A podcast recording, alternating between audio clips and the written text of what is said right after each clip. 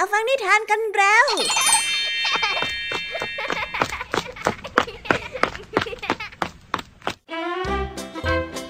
สวัสดีค่ะน้องๆ ยินดีต้อนรับเข้าสู่ชั่วโมงนิทานกับรายการเคสอาว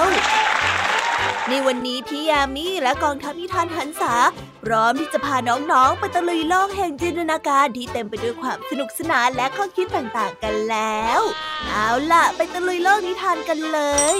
ในวันนี้พี่ยามีมีนิทานสองเรื่องที่เกี่ยวกับสัตว์ที่มีอำนาจน้อยมาฝากกัน ว่าแต่สัตว์ที่มีอำนาจน้อยจะเป็นยังไงกันนะ แล้วพวกมันจะต้องเจอกับเรื่องราวอะไรบ้าง ไปฟังเรื่องย่อเพื่อเรียกน้ำย่อยกันก่อนเลย เริ่มต้นกันที่นิทานเรื่องแรกที่เล่าถึงนายพรานที่ออกไปล่าสัตว์ในป่า และได้ไปเจอเข้ากับเป้าหมายที่ตัวเองต้องการ จากนั้นเขาก็ได้ทำการล่าสัตว์อย่างตั้งใจ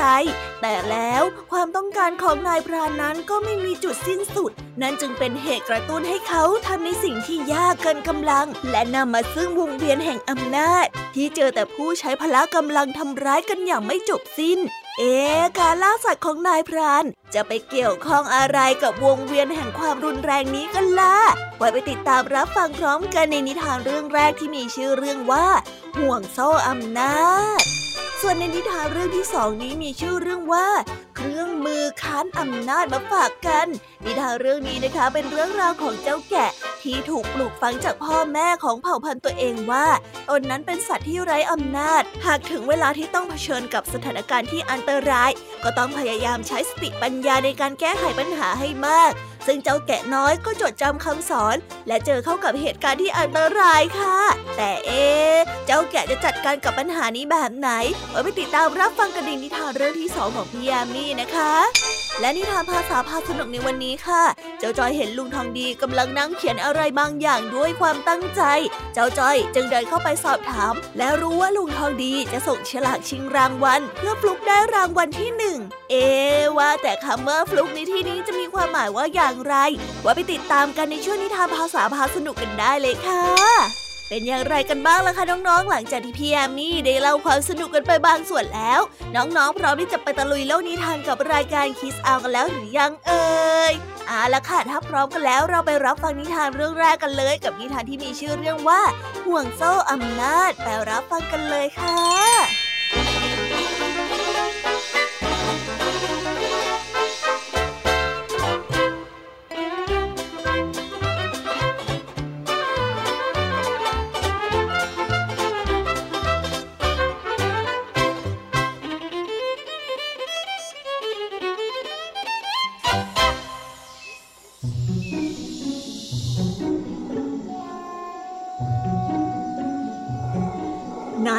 คนหนึ่ง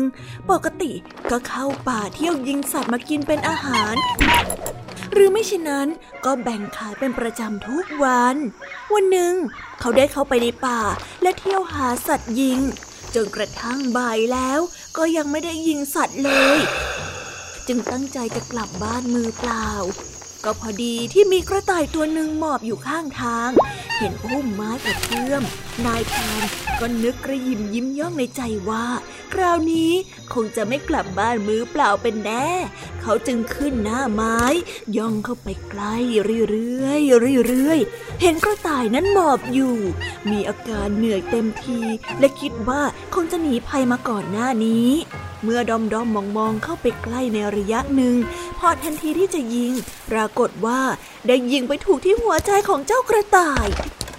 มันได้ดิ้นอยู่สักพัก แล้วก็วิ่งโซเซอยู่ชั่วครู่หนึ่งก่อนที่จะขาดใจ นายพรานได้ตรงเข้าไปจับกระต่าย แล้วดึงลูกธนูออกมา ใช้เชือกขาวผูกกับขาของมันและหิ้วกลับบ้าน ในระหว่างทางนายพรานก็พบกับหมูป่าเข้าตัวหนึ่งรูปร่างใหญ่โตกำลังนอนอยู่ที่ใต้ต้นไม้ หลังจากที่หยุดคิดอยู่ครู่หนึ่งก็คิดออกว่า ถ้าเราได้หมูป่าตัวนั้น มันจะทำให้เราตุนอาหารได้หลายวัน เพราะว่าตัวมันใหญ่โตนัก ไม่เหมือนกับเจ้ากระต่ายเล็กตัวนี้ กินแค่มื้อเดียวก็คงจะหมดแล้ว เฮ้ย น่าเสียดายจริง ๆ คิดได้ดังนั้นแล้วก็ได้วางกระต่ายลง และมือก็ได้ถือธนู แล้วก็ดอมดอมมองมองเข้าไปใกล้กับหมูป่าขึ้นเรื่อยๆเรื่อยๆหมายที่จะยิงตรงหัวใจของมันให้เสียชีวิตขาดที่ ก่อนที่จะลั่นธนูออกไป พอดี หมูป่าเห็นเขาเห็นว่านายพรานนั้นไม่หวังดีต่อมัน หมูป่าจึงตกอยู่ในระหว่างจวนตัว ไม่มีทางที่จะหลีกเลี่ยงได้ สู้ไปก็ตาย ไม่สู้ก็ตาย ดังนั้นมันจึงตัดสินใจกระโดดเข้าใส่นายพราน ในขณะที่ลูกธนูกำลังวิ่งเข้าเสียบหัวใจของมันชั่วพริบตาเดียว นายพรานก็ล้มลง เพราะว่าแรงของหมูป่าพุ่งเข้าใส่ ศีรษะของนายพรานได้ไปกระทบกับท่อนไม้ และได้สลบแน่นิ่งไป หมูป่าได้เข้ามากัดตามเนื้อตามตัวของนายพรานเพราะว่าความโกรธพอดีที่สุนัขจิ้งจอกเดินผ่านเข้ามาเห็นเจ้ากระต่ายนอนเสียชีวิตอยู่ ก็สูดกลิ่นต่อไป แล้วก็ไปพบกับหมูป่า แล้วก็คนนอนเสียชีวิตอยู่หมาป่า ชักลังเลใจไม่รู้ว่าจะกินอะไรก่อน เราจะกินกระต่าย หมูป่า หรือว่ามนุษย์ผู้นี้กันดีล่ะ หมาป่าได้พูดอย่างลังเลใจ กรันจะกินกระต่ายก็เล็กเกินไป ก็คงเหลือแต่คนกับหมูป่า มันคงต้องเลือกกินอะไรเสียก่อน ในที่สุดมันก็ตัดสินใจที่จะกินนายพลานก่อน แต่ว่ามันก็ยังตัดสินใจที่จะไม่กิน พอดีเจ้าเสือโคลงผ่านเข้ามา หมาป่ากลัวเสืออยู่แล้ว แม้จะยังไม่ทันจะลงมือกิน มันก็เพ่นวิ่งหนีไปด้วยความเสียดาย พื่อการเอาตัวรอด ในที่สุดทั้งสามก็ตกเป็นเหยื่อของเสือผู้มีอำนาจเหนือกว่าหมาป่า ทั้งนายพรานและหมาป่า ต่างก็อดกิน เพราะว่าความโลภมากนั่นเอง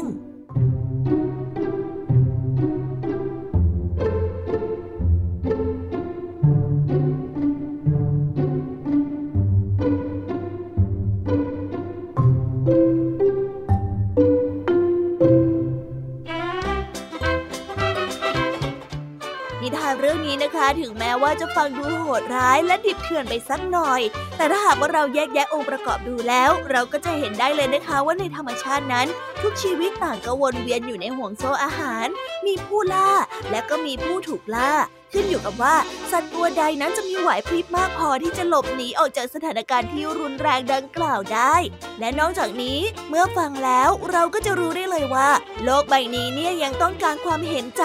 และความเมตตาที่ทุกชีวิตนั้นควรมอบให้กัน เพราะคนที่มีอำนาจน้อยก็ต้องคอยดูแลกัน เพื่อไม่ให้คนที่มีอำนาจมากมาทำตามใจชอบเหมือนอย่างในนิทานเรื่องนี้นั่นเอง ไปต่อกันในนิทานเรื่องที่สองกันต่อเลย นิทานเรื่องนี้นะคะ เป็นเรื่องราวของเจ้าแกะและการเผชิญหน้ากับสัตว์ที่ดุร้ายด้วยความที่เจ้าแกะไม่สามารถที่จะต่อสู้โดยพละกำลังได้ มันจึงต้องตัดสินใจและออกอุบายบางอย่างเพื่อเอาตัวรอด ถ้าอยากรู้ว่าเจ้าแกะน้อยของเราจะใช้วิธีแบบไหน ไปรับฟังกันในนิทานเรื่องนี้พร้อมๆกันเลย กับนิทานที่มีชื่อเรื่องว่า เครื่องมือค้านอำนาจ ไปรับฟังกันเลยค่ะ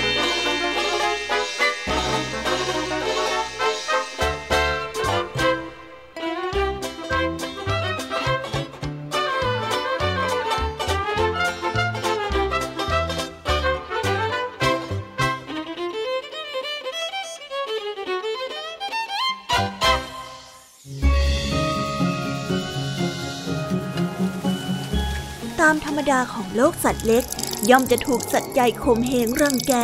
สัตว์ที่ไม่มีอำนาจย่อมเกรงกลัว พอจะหนีได้ก็หนี พอจะเลี่ยงได้ก็ควรเลี่ยง เพื่อความปลอดภัยของตน มีแกะตัวหนึ่งค่อนข้างที่จะฉลาด เพราะรู้ตัวว่าเป็นสัตว์ที่ไม่มีอำนาจ จะต่อสู้กับใครก็ไม่ได้ นอกจากฝึกฝนสติปัญญาเพื่อที่จะเอาตัวรอดได้เท่านั้น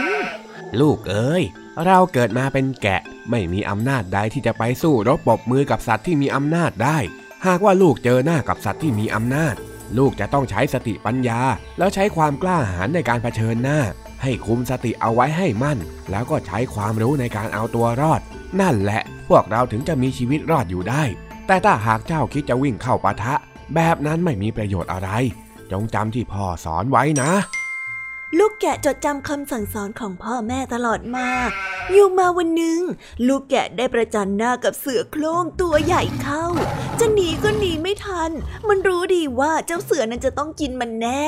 เพราะสังเกตดูตาของมันนั้นแดงกำมันได้ส่งเสียงร้องเชิงขู่ทำให้ลูกแกะตกใจแทบสิ้นสติเน่เจ้าลูกแกะ เจ้าจะไปไหนเหรอ มาให้ข้ากินซะโดยดีดีกว่านะทันใดนั้นเจ้าลูกแก่ก็คิดถึงคำสั่งสอนของพ่อแม่ได้ ลูกจะต้องใช้สติปัญญา แล้วใช้ความกล้าหาญในการเผชิญหน้าให้ตั้งสติคุมสติให้อยู่ แล้วเอาปัญญาเอาตัวรอด เอาความกล้าเผชิญหน้า แกะจำได้และแสดงความกล้าหาญทั้งๆทที่กลัวแทบใจจะขาด เจ้าลูกแกะก็บอกว่า ฉันจะไปจับกวางไปให้แม่ เสือได้ยินดังนั้นก็หัวเราะเสียงดังว่า แต่ว่าเจ้าตัวเล็กกว่ากวาง และกวางก็มีเขาเป็นอาวุธด้วยนะ แบบนี้เจ้าจะจับมันได้เหรอ จับได้ ฉัน ฉันมีวิธีจับจะจะฉันจับสำเร็จมาหลายสิบตัวแล้วด้วย เจ้าเสือจึงได้ถามด้วยความสงสัยไปว่า เฮ้ย เจ้าโมหรือเปล่า นี่เจ้ากำลังโกหกข้าเหรอ ไม่โมครับไม่ได้โม ถ้าไม่เชื่อ ตามไปดูก็ได้ ฉันจะจับให้ดู ด้วยการที่เสือไม่เชื่อ จึงได้ติดตามลูกแกะไป และไปดูวิธีการจับกวางของเจ้าแกะ เจ้าแกะนั้นพาเสือไป จนกระทั่งไปพบกับกวางตัวหนึ่งคลันเมื่อเหลือไปเห็นเจ้าแกะมากับเสือก็ตกใจ เจ้ากวาง หาได้กลัวเจ้าแกะ แต่ว่ากลัวเสือมากกว่า นั่นไง ยืนอยู่ที่นี่นะฉันจะจับกวางให้นายดู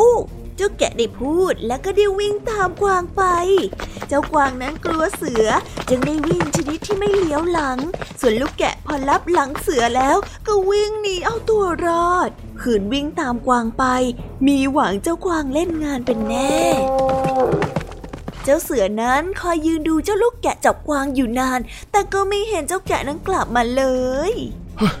เราคงถูกเจ้าแกะนั่นหลอกเอาซะแล้วล่ะสิ เฮ้ย ตัวเรานี่โตซะเปล่า แต่ถูกแกะตัวเล็กๆ หลอกเอาได้เฮ้ยน่าอับอายจริง ๆ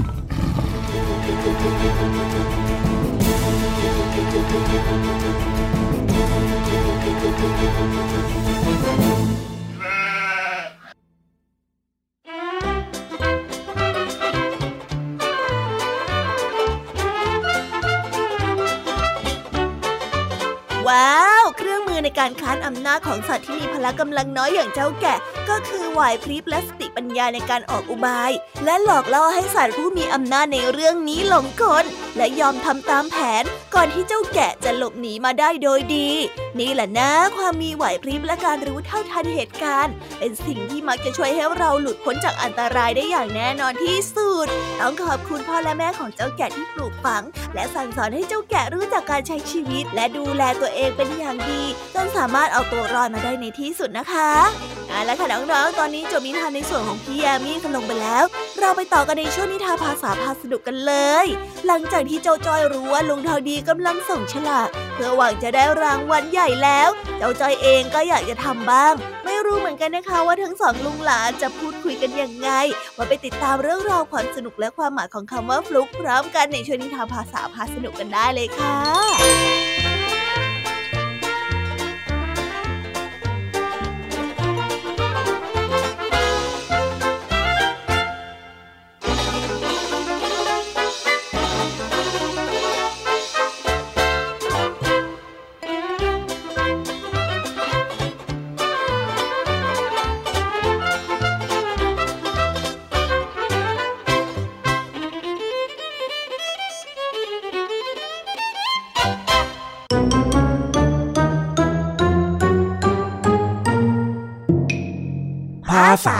าสนุก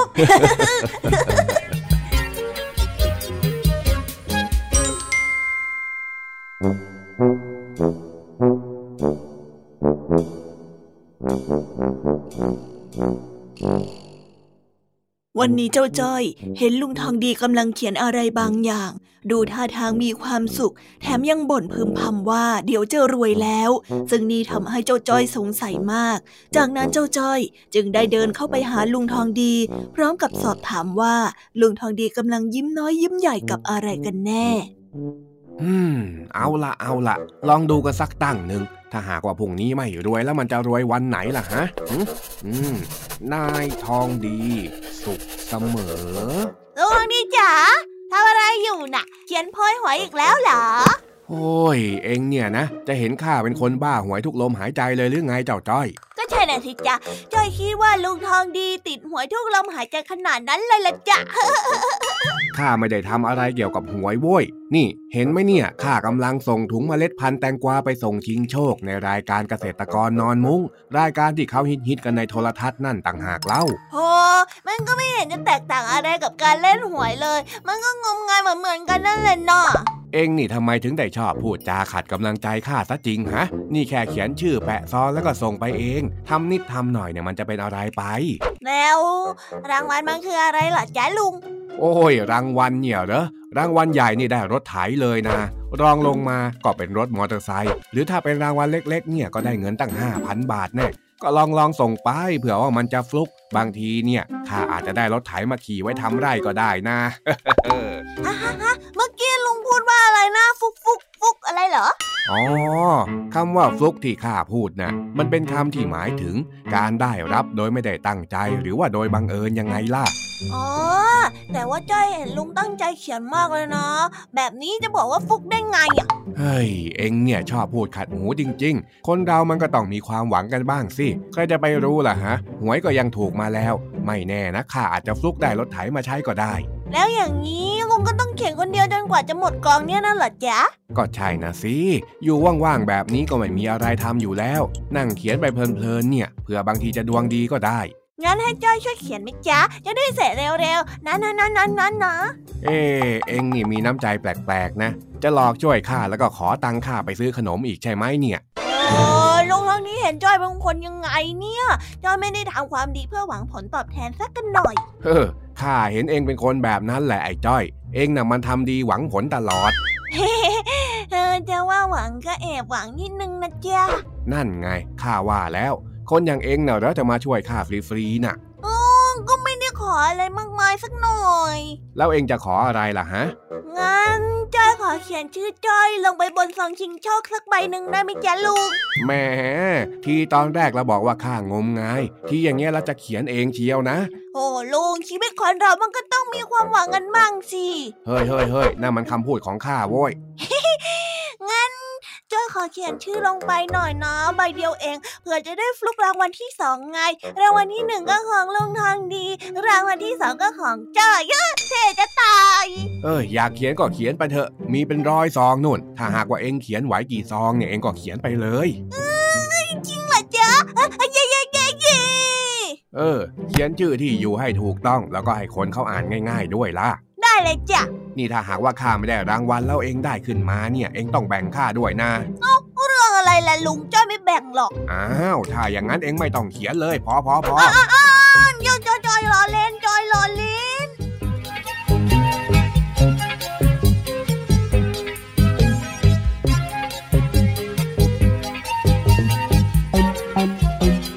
ว้าว